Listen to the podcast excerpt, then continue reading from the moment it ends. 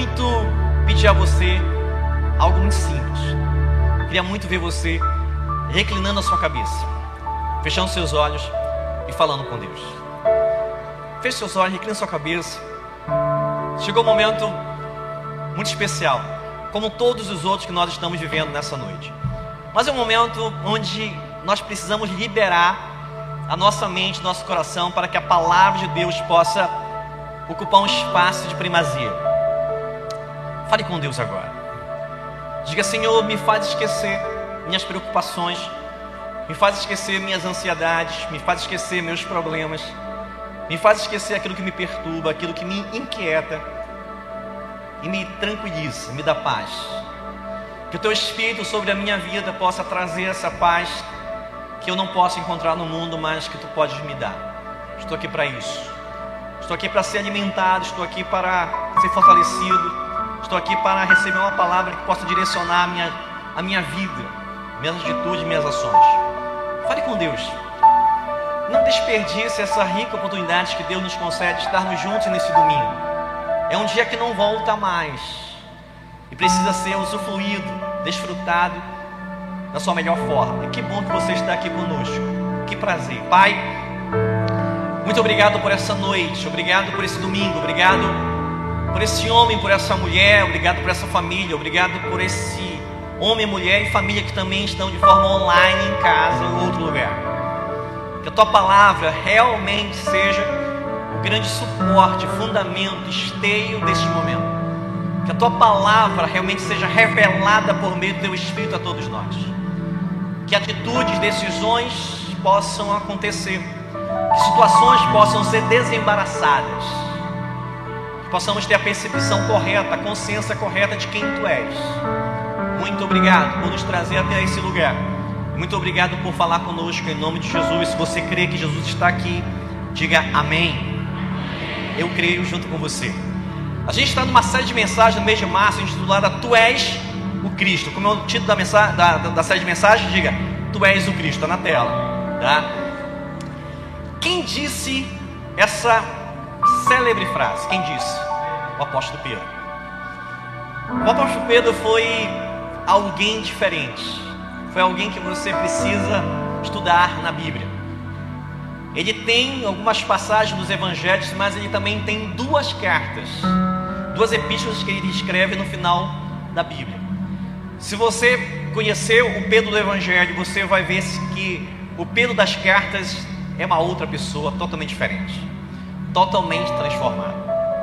Essa transformação, ela aconteceu por ele entregar a sua vida a Jesus, andar com Jesus, aprender com Jesus e perceber que Jesus verdadeiramente era o Cristo. E ele diz essa frase no contexto que nós iremos compartilhar nesta noite. Nós temos, vamos ver se vai funcionar aqui o Beleza? Tá ligado?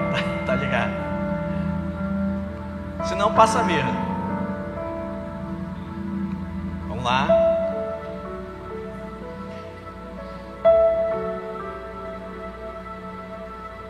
Tá ajustando lá.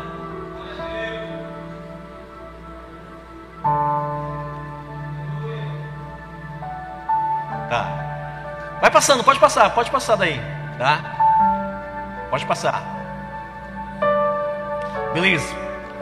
Pessoal, eu queria muito que você lesse comigo esse versículo. Pode ser? Eu vou começar e você continua. Chegando Jesus.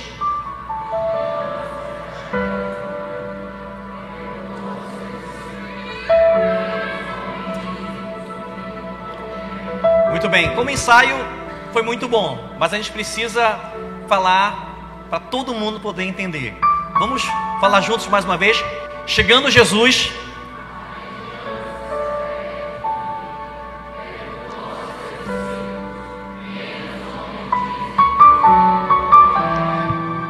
Muito bem. Nós, ao final da nossa passagem por aqui, vamos retomar essa pergunta, tá bom? Quem os homens dizem ser Jesus? Eu preciso muito que você me dê toda a sua atenção. Eu preciso muito que você não se distraia.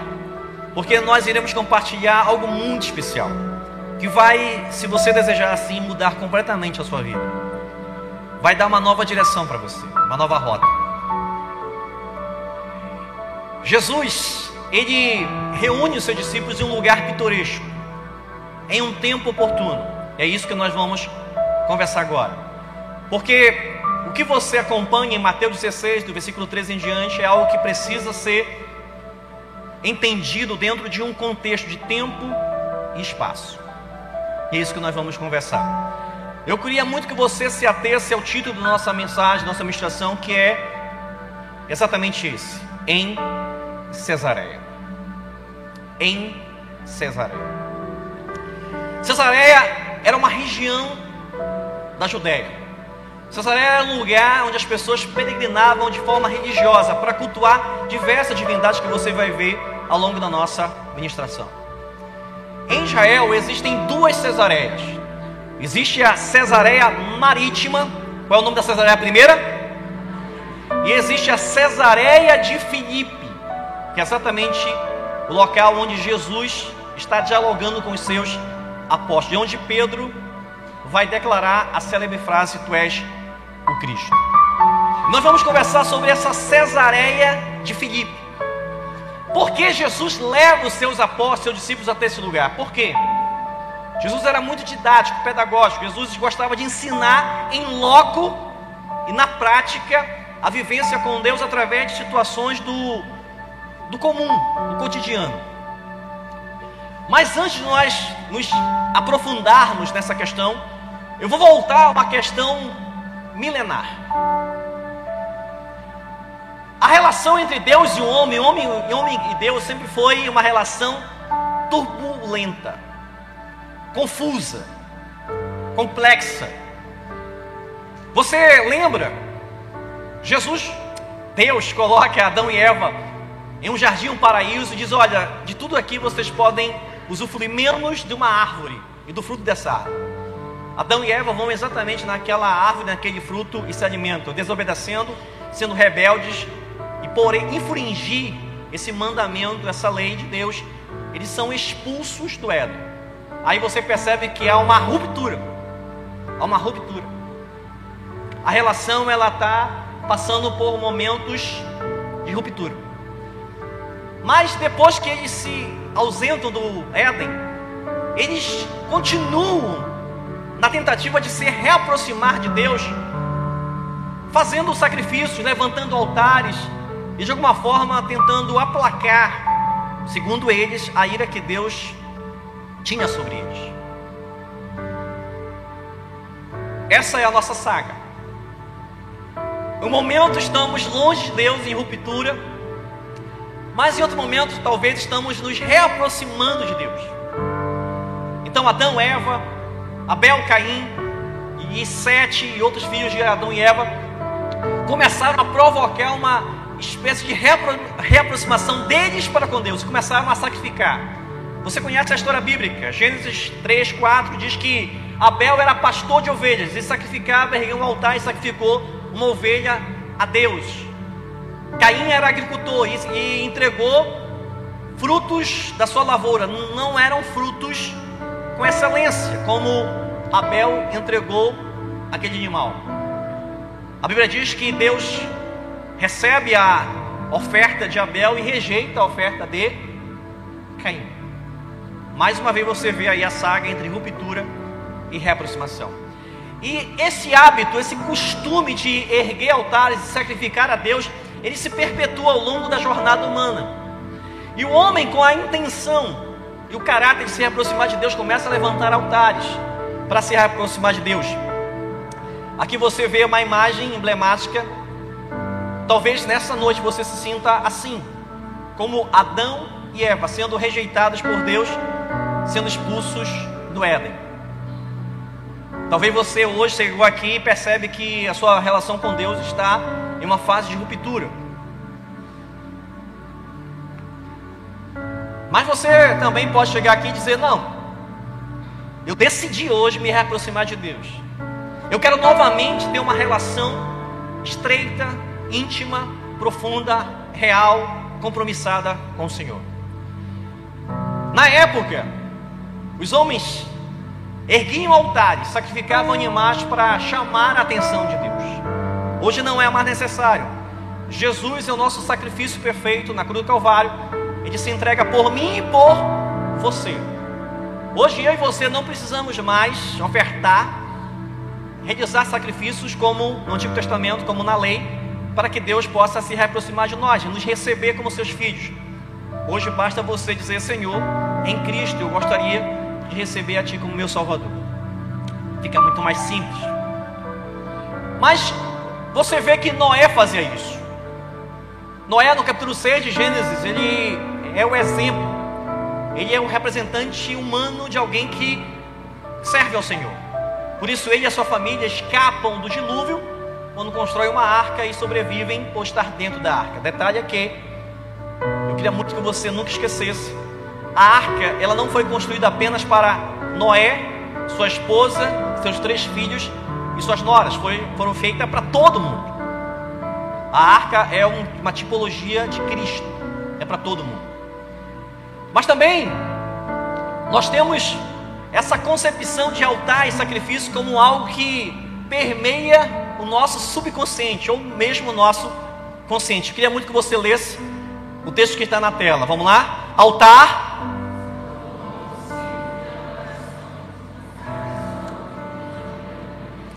Então, todas as vezes que uma civilização, todas as vezes que uma família, todas as vezes que um homem gostaria de demonstrar que estava desejoso de ter uma vida com Deus, ele levantava altares.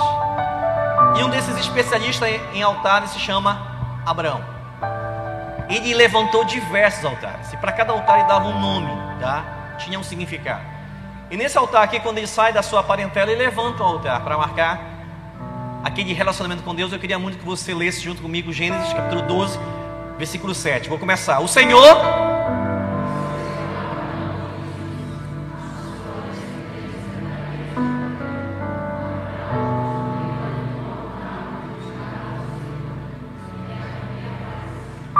vendo só?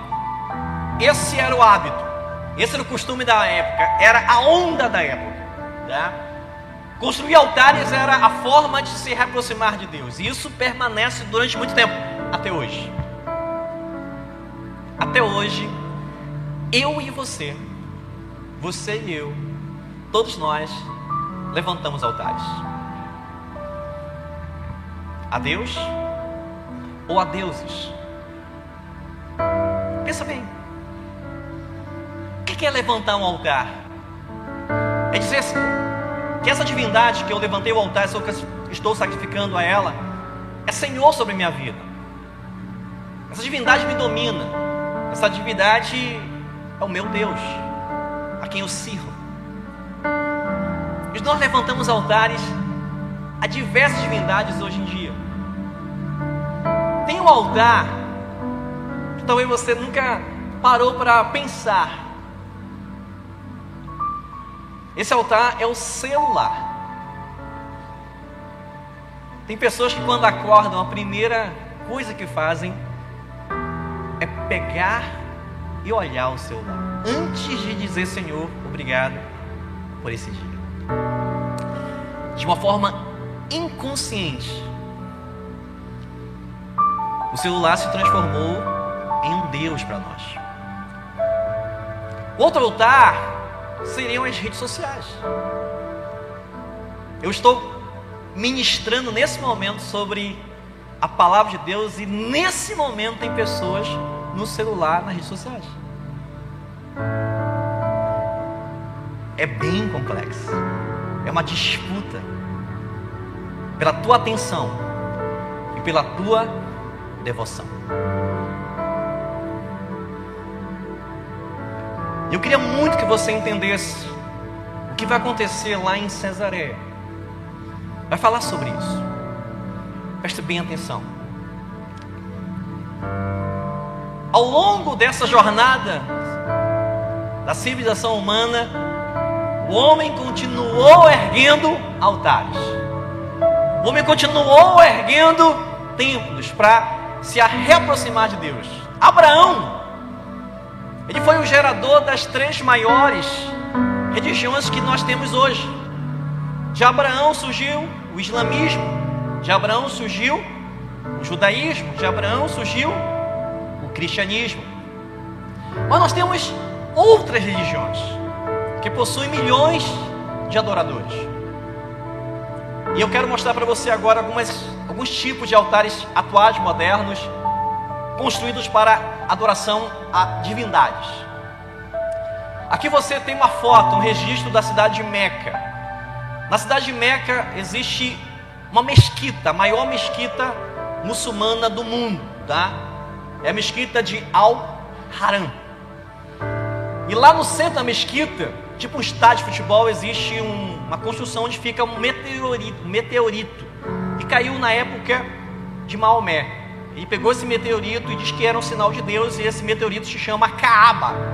E na Kaaba, eles ficam circulando a Kaaba, sempre no mesmo sentido. Se alguém mudar o sentido e houver uma confusão, centenas até milhares de pessoas morrem porque mudou o sentido da, da locomoção das pessoas. Essa mesquita ela comporta até 4 milhões de pessoas ao mesmo tempo. É algo monstruoso. Aqui nós temos um templo, um altar erguido a um deus hindu. O hinduísmo é uma das grandes religiões do mundo.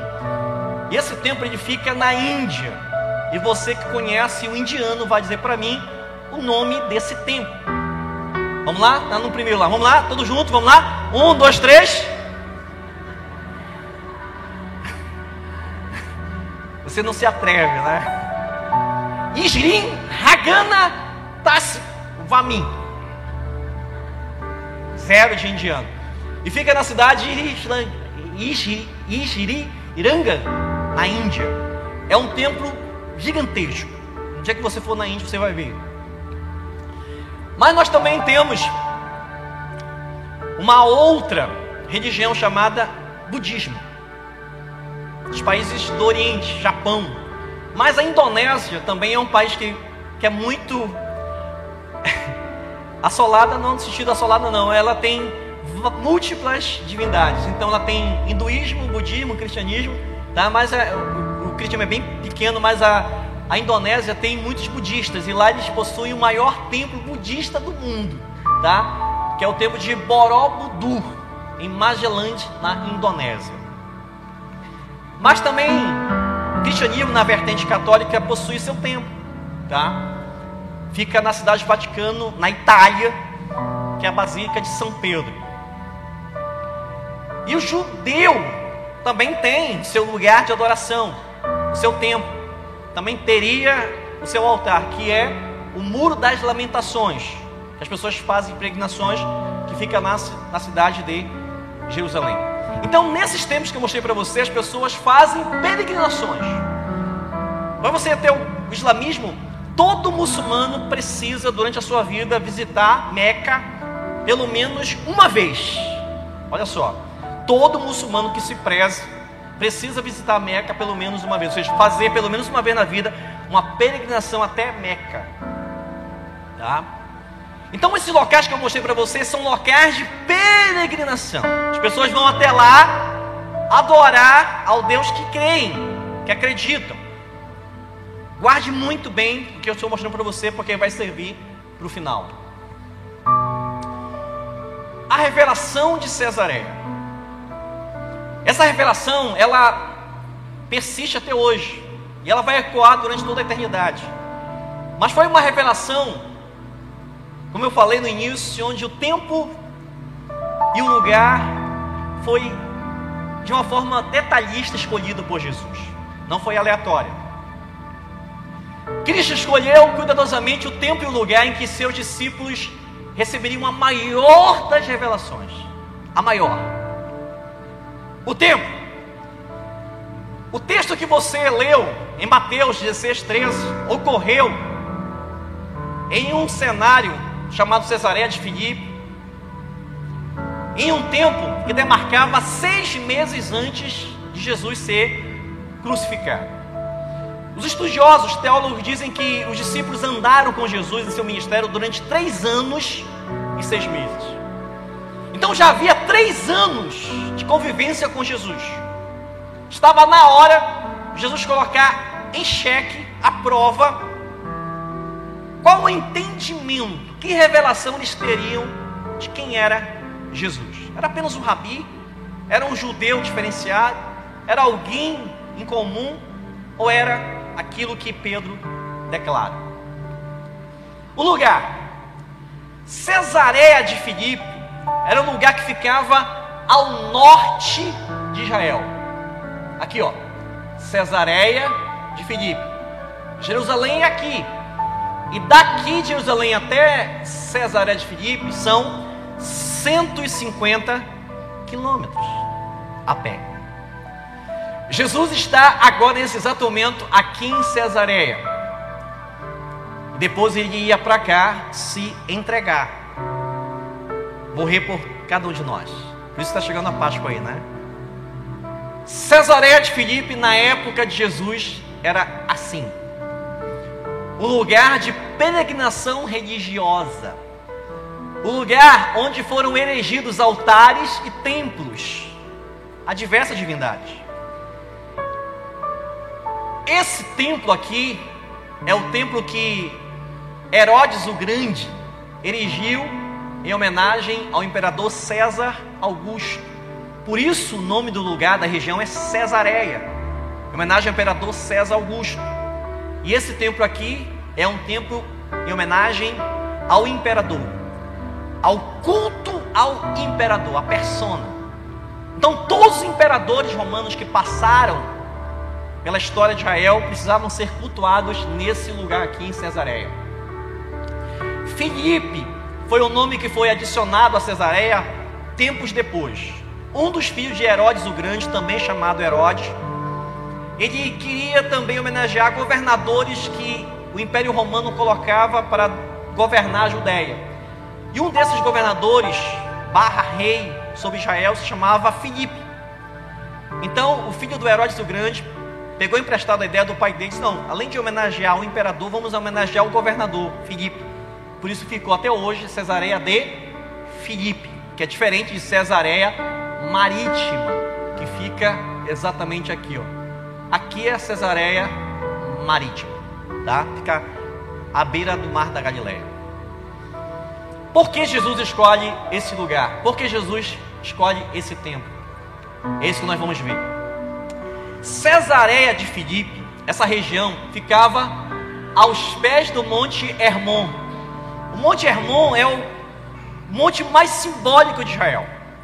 Se você for nos Salmos, você vai ver isso. Se você for ver em algumas, alguns livros do, do Antigo Testamento, você vai ver o Monte Hermon, tá?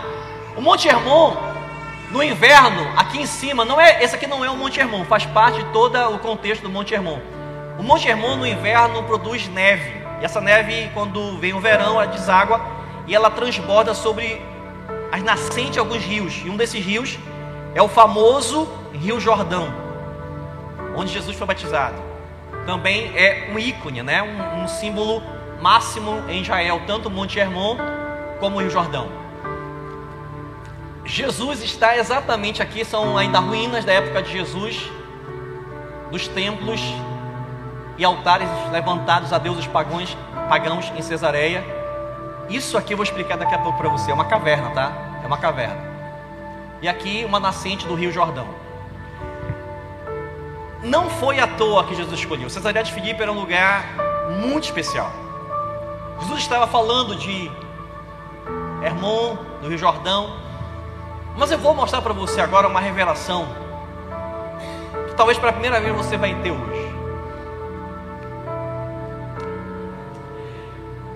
Mateus capítulo 4, versículo 16, está aqui na tela. Eu queria muito que você leia, leia após mim. Eu vou iniciar. O povo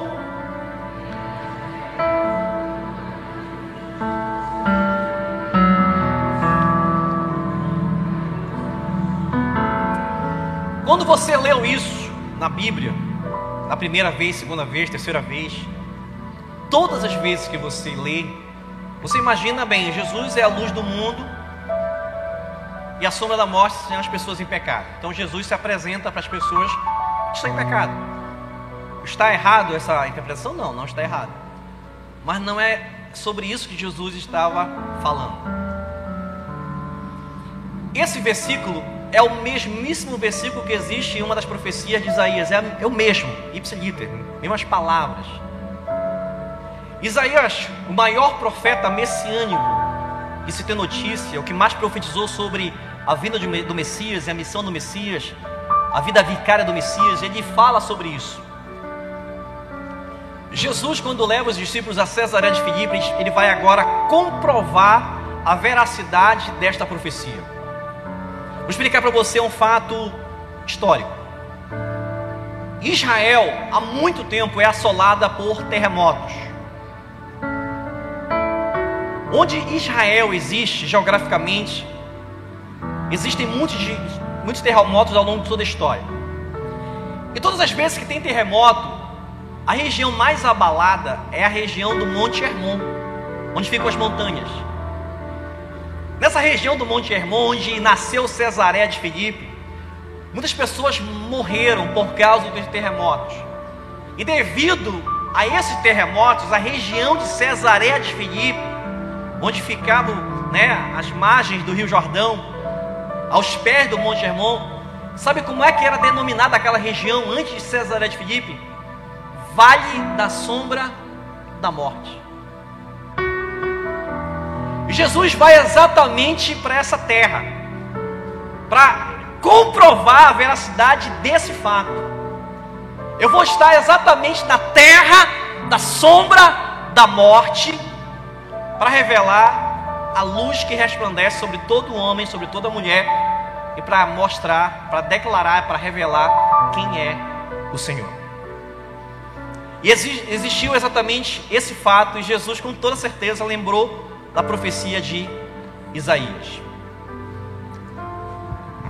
É impressionante essa, essa imagem, mas ela é algo que acontecia naquela época.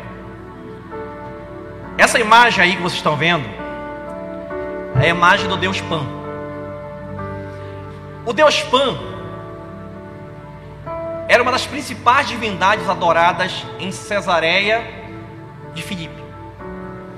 Antes de ganhar esse nome de Herodes o Grande e do seu filho, Cesareia de Filipe era conhecida como Panias, porque Alexandre o Grande, quando dominou a Judéia, instituiu naquela terra, naquela região que era muito específica, aos pés do Monte Hermon, nascente do Rio Jordão, ele erigiu altares ao Deus Pan.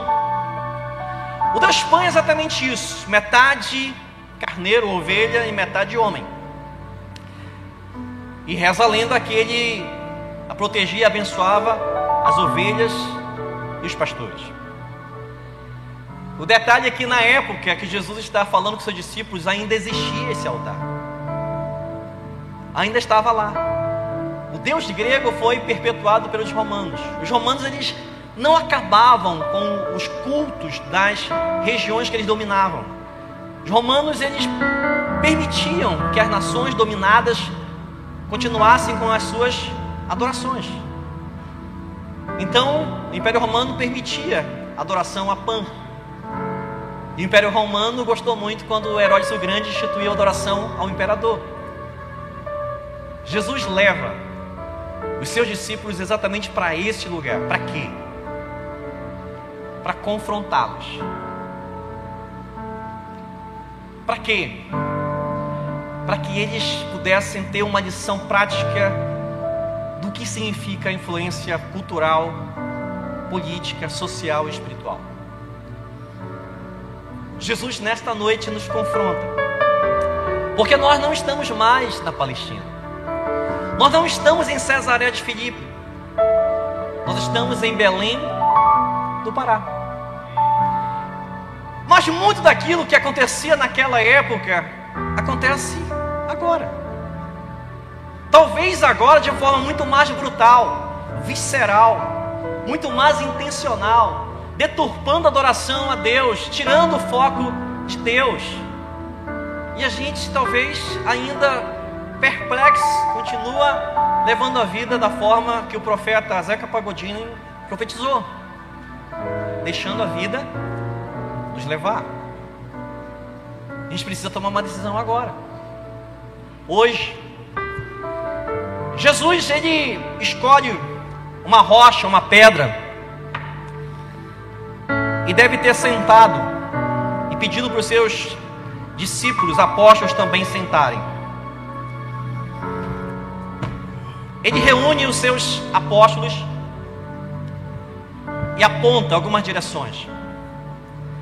Olhem para lá, para aquele templo. O que eles estão fazendo lá? Aí disseram: estão cultuando ao imperador.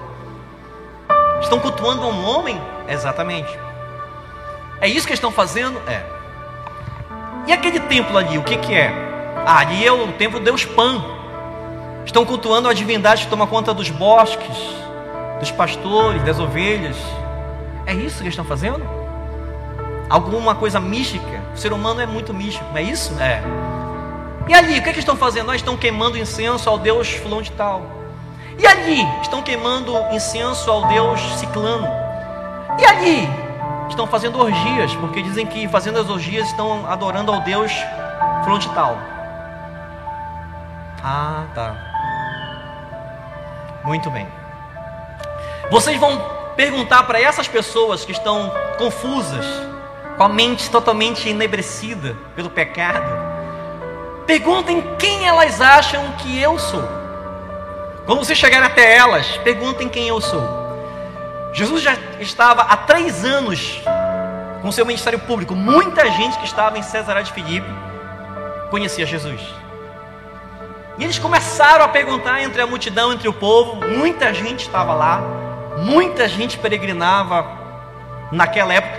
Muita gente peregrina hoje, hoje. Vá no YouTube e coloque lá Cesareia de Filipe. Você vai ver diversos vídeos sobre as peregrinações. Só que as peregrinações hoje são de cristãos. São de cristãos vendo os lugares onde Jesus passou. Eu estive lá, tá? Tudo isso que eu narrei para você, eu vivi isso de fato, tá? E um dia, se você desejar, você também estará lá, amém? Aí Jesus senta e libera os seus discípulos para conversar com a multidão. E ele percebe que eles começam a conversar e depois eles chegam de volta. E se você ler o texto de Mateus 16, você vai perceber a resposta. Olha, nós já temos a resposta. Jesus diz: então digam. Uns dizem que tu és a reencarnação do profeta Elias. Outros disseram categoricamente que tu és a reencarnação do profeta Jeremias. E outros tiveram ainda a petulância de dizer que tu, é, tu eras a reencarnação de João Batista. Jesus ouve tudo isso, já, já, já tinha mais ou menos essa impressão, né? Não sabe quem eu sou. É tanta confusão, né? É tanto Deus, é tanto altar, é tanto sacrifício é tanta loucura. Mas e vocês que andam comigo três anos? Vocês que comem comigo, vocês que dormem comigo, vocês que andam, viajam comigo, acordam comigo. Quem vocês dizem que eu sou? Pedro, como sempre, toma frente dos seus, dos seus amigos discípulos, olha nos olhos dele e, e diz, declara: Tu és o Cristo o Filho do Deus vivo. Interessante que Jesus disse: Olha, linda coisa tu disseste, uma magnífica coisa tu disseste, mas não foi carne e sangue que te revelou isso. Quem te revelou isso foi o meu Pai. Porque essa revelação ela é espiritual. Ela tem um discernimento espiritual. O homem não poderia dizer aquilo, precisava ter a ajuda do Espírito Santo, que está agora, nesse momento, batendo a porta do teu coração. Exatamente, o Espírito Santo que falou a Pedro está falando agora a você. Porque a missão dele é essa. Independente do que vai acontecer na sua vida, a missão dele é convencer você do pecado, da justiça e do juízo. Jesus está sentado numa rocha. ele se levanta e diz: Grande afirmação tu disseste. Tu és Pedro, tu és a rocha. Mas mediante a tua confissão, Pedro, sobre essa tua indagação, é sobre essa tua confirmação e afirmação, sobre esta rocha, ele bate na pedra que estava sentada. Eu vou erguer, junto com vocês, a minha igreja. Em Cesareia de Filipe era o lugar onde as pessoas estavam erguendo, construindo diversos altares a diversas divindades, humanas, terrenas, espirituais, uma infinidade de coisas. Jesus diz: Olha, nós também vamos levantar um altar. Nós estamos exatamente no lugar que se levanta altares. E a gente não vai sair daqui sem levantar um altar. Só que a gente vai levantar um altar ao Deus único, ao Deus invisível, ao Deus que criou os céus e a terra. Sobre esta rocha, vamos erguer a igreja. O que é igreja? Aqueles que foram escolhidos e chamados para ir para fora, para anunciar o Deus vivo. Eles discípulos são o início da igreja. Nós, agora, também como discípulos, somos a continuação da igreja. A missão continua a mesma. Somos levados agora a anunciar para aqueles que não estão em Cesareia, estão de fora. E é interessante que Jesus continua o seu discurso de uma forma didática. Em Cesareia, onde tinha esse templo, culto ao imperador, isso é, é uma foto do tempo moderno, até hoje tem pessoas lá. E lá em Cesareia, do lugar onde Jesus estava, falando com os discípulos, onde Pedro declara, Jesus aponta para essa caverna aqui. Essa caverna existe até hoje. E o nome dessa caverna se chama Porta do inferno. É sério. O nome da caverna naquela época era Porta do Inferno. Por que Porta do Inferno? Porque nessas rochas, nessas montanhas, há muitas nascentes internas. E existe, existia na época de Jesus, nessa caverna, uma piscina. Essa piscina era muito profunda. As pessoas que mergulhavam nela não conseguiam tocar a sua, a sua, o seu pé na terra. Era muito profundo. As pessoas diziam: Ah, isso aqui parece o inferno, tão profundo. E aqui se assemelha de repente à porta do inferno. Quando Jesus declara que sobre aquela afirmação, sobre aquela rocha, ele erguia um altar chamado igreja, ele continua dizendo o seguinte: olhem para ali, olhem para cá e as portas do inferno não prevalecerão sobre o que você acredita. Esse homem é diferente. Não é à toa que ele é chamado mestre. Você precisa conhecer ele. Você precisa aprender dele.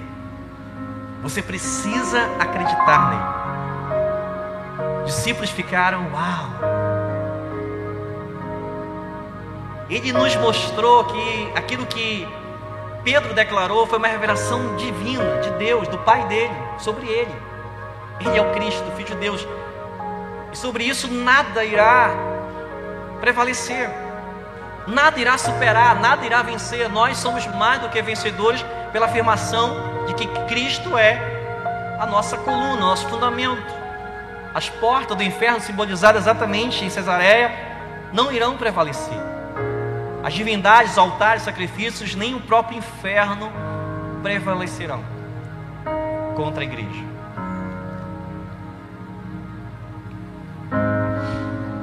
Está chegando a sua vez. Está chegando a sua hora.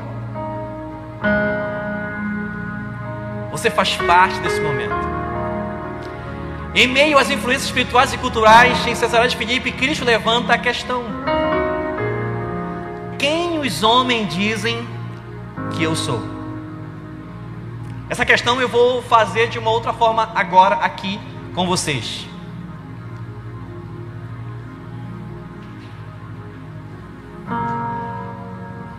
Jesus pergunta isso para você.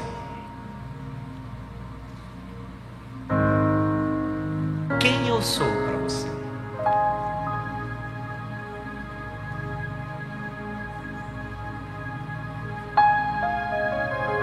Em Cesaré de Filipe você tem a declaração de Pedro, mas agora chegou o nosso lugar, nossa vez, nosso tempo, é com a gente agora. Eu não vou deixar você sem palavras vou ajudar você. Eu vou te emprestar 66 argumentações para que você escolha pelo menos uma e declare quem Cristo é de fato para você. Queria convidar você a ficar de pé no seu lugar nesse momento. Eu queria que você me ajudasse, mas prestasse atenção naquilo que eu vou mostrar para você pudesse trazer para a sua vida alguma dessas argumentações, pelo menos uma, são 66. Mas eu queria que todos nós pudéssemos ler juntos uma, e falar juntos de uma forma eufórica, com bem entusiasmo.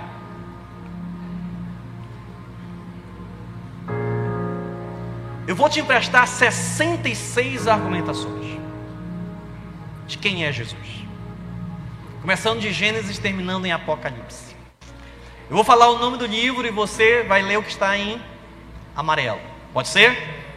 Então, quem é Jesus? Em Gênesis, em Êxodo, em Levítico, em Números, em Deuteronômio, em Josué, em Juízes, em Ruth, em 1 Samuel em 2 Samuel, em 1 Reis, em 2 Reis, em 1 Crônicas, em 2 Crônicas, em Esdras, em Neemias, em Esther, em Jó, em Salmos, em Provérbios, em Eclesiastes, em Cantares, em Isaías, em Jeremias, em Lamentações, em Ezequiel, em Daniel, em Oséias, em Joel, em Amós, em Obadias, em Jonas, em Miqueias, em Naum, em Abacuque, em Sofonias, em Ageu, em Zacarias, em Malaquias, em Mateus, em Marcos, em Lucas, em João, em Atos, em Romanos, em 1 Coríntios, em 2 Coríntios, em Gálatas, em Efésios, em Filipenses, em Colossenses, em 1 Tessalonicenses, em 2 Tessalonicenses, em 1 Timóteo, em 2 Timóteo, em Tito, em Filemão, em Hebreus, em Tiago, em 1 Pedro, em 2 Pedro, em 1 João, em 2 João, em 3 João, em Judas, em Apocalipse.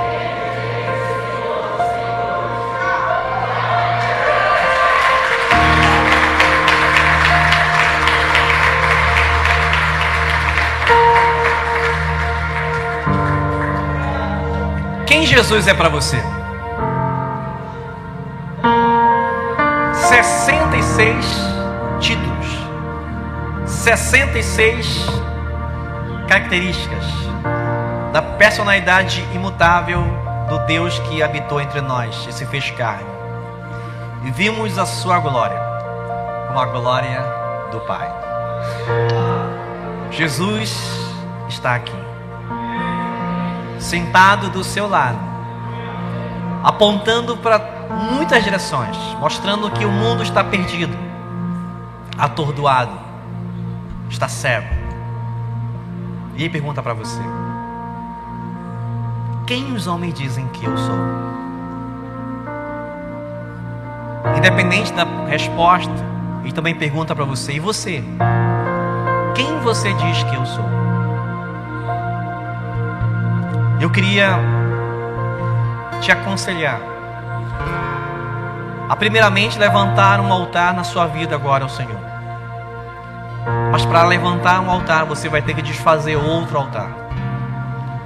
Dois altares não podem se sustentar ao mesmo tempo na sua vida. Jesus ele toma emprestado um pouco sobre isso quando diz que há dois senhores. Intitula um senhor de Mamon e o outro senhor seria ele próprio. Ele diz que não há como nós cultuarmos a dois senhores, somente a um. Então é uma lei divina. Eu gostaria de dar um jeitinho e dizer a você: não, você continua com o seu Deus, da forma que você o adora. Pode ser esse artista, pode ser esse esportista, pode ser o dinheiro, pode ser a sua família, pode ser o seu relacionamento, pode ser o seu cachorro, mas não é possível. Você precisa declarar que somente há um Cristo. Tu és o Cristo. Porque todos ali em Cesaré estavam enumerando outros Cristos, outros Messias, porque estavam aguardando. E alguns diziam: o Deus Pan pode ser muito bem o nosso Cristo, o imperador pode ser o nosso Cristo. Mas Pedro diz: não, eles estão enganados, porque tu és o verdadeiro Cristo. Eu queria fazer duas orações para nós finalizarmos a minha passagem por aqui. A primeira, eu queria muito que você desfizesse o altar que você ergueu a outras coisas que não é Cristo. Eu sei que não é fácil. Eu sei que não é fácil. Mas precisa acontecer. Feche seus olhos agora. Derruba esse altar. Destrua esse altar agora. Pai, entregamos as nossas vidas pedindo a Ti que nos ajude a derribar, derrubar esse altar que nós erguemos. Há tantas coisas que não simbolizam quem Tu és que não dizem quem tu és. Altares que nos deixam cegos, perdidos, vagando. E também, Senhor, te pedimos agora que nos ajude a erguer um altar a Ti em nossa vida, onde Tu serás o único Deus a quem nós adoraremos. Assim como Pedro, nós também declaramos que tu és o Cristo. E assim como tu disseste que sobre essa afirmação tu erguia um altar chamado igreja, estamos aqui para dizer a ti que queremos fazer parte desse altar chamado igreja. E queremos sair pelo mundo afora, revelando quem tu és, mas mostrando que em nós há um somente altar, chamado Jesus. Obrigado por tudo aquilo que trouxeste na nossa mente, no nosso coração, de entendimento da tua palavra. Que isso possa fazer sentido a todos nós, que possamos levar conosco para casa. E uma das ações que precisamos tomar em casa é também levantar um altar na família para ti. Muito obrigado. Em nome de Jesus. Permaneça em pé com os olhos fechados e adore ao Senhor.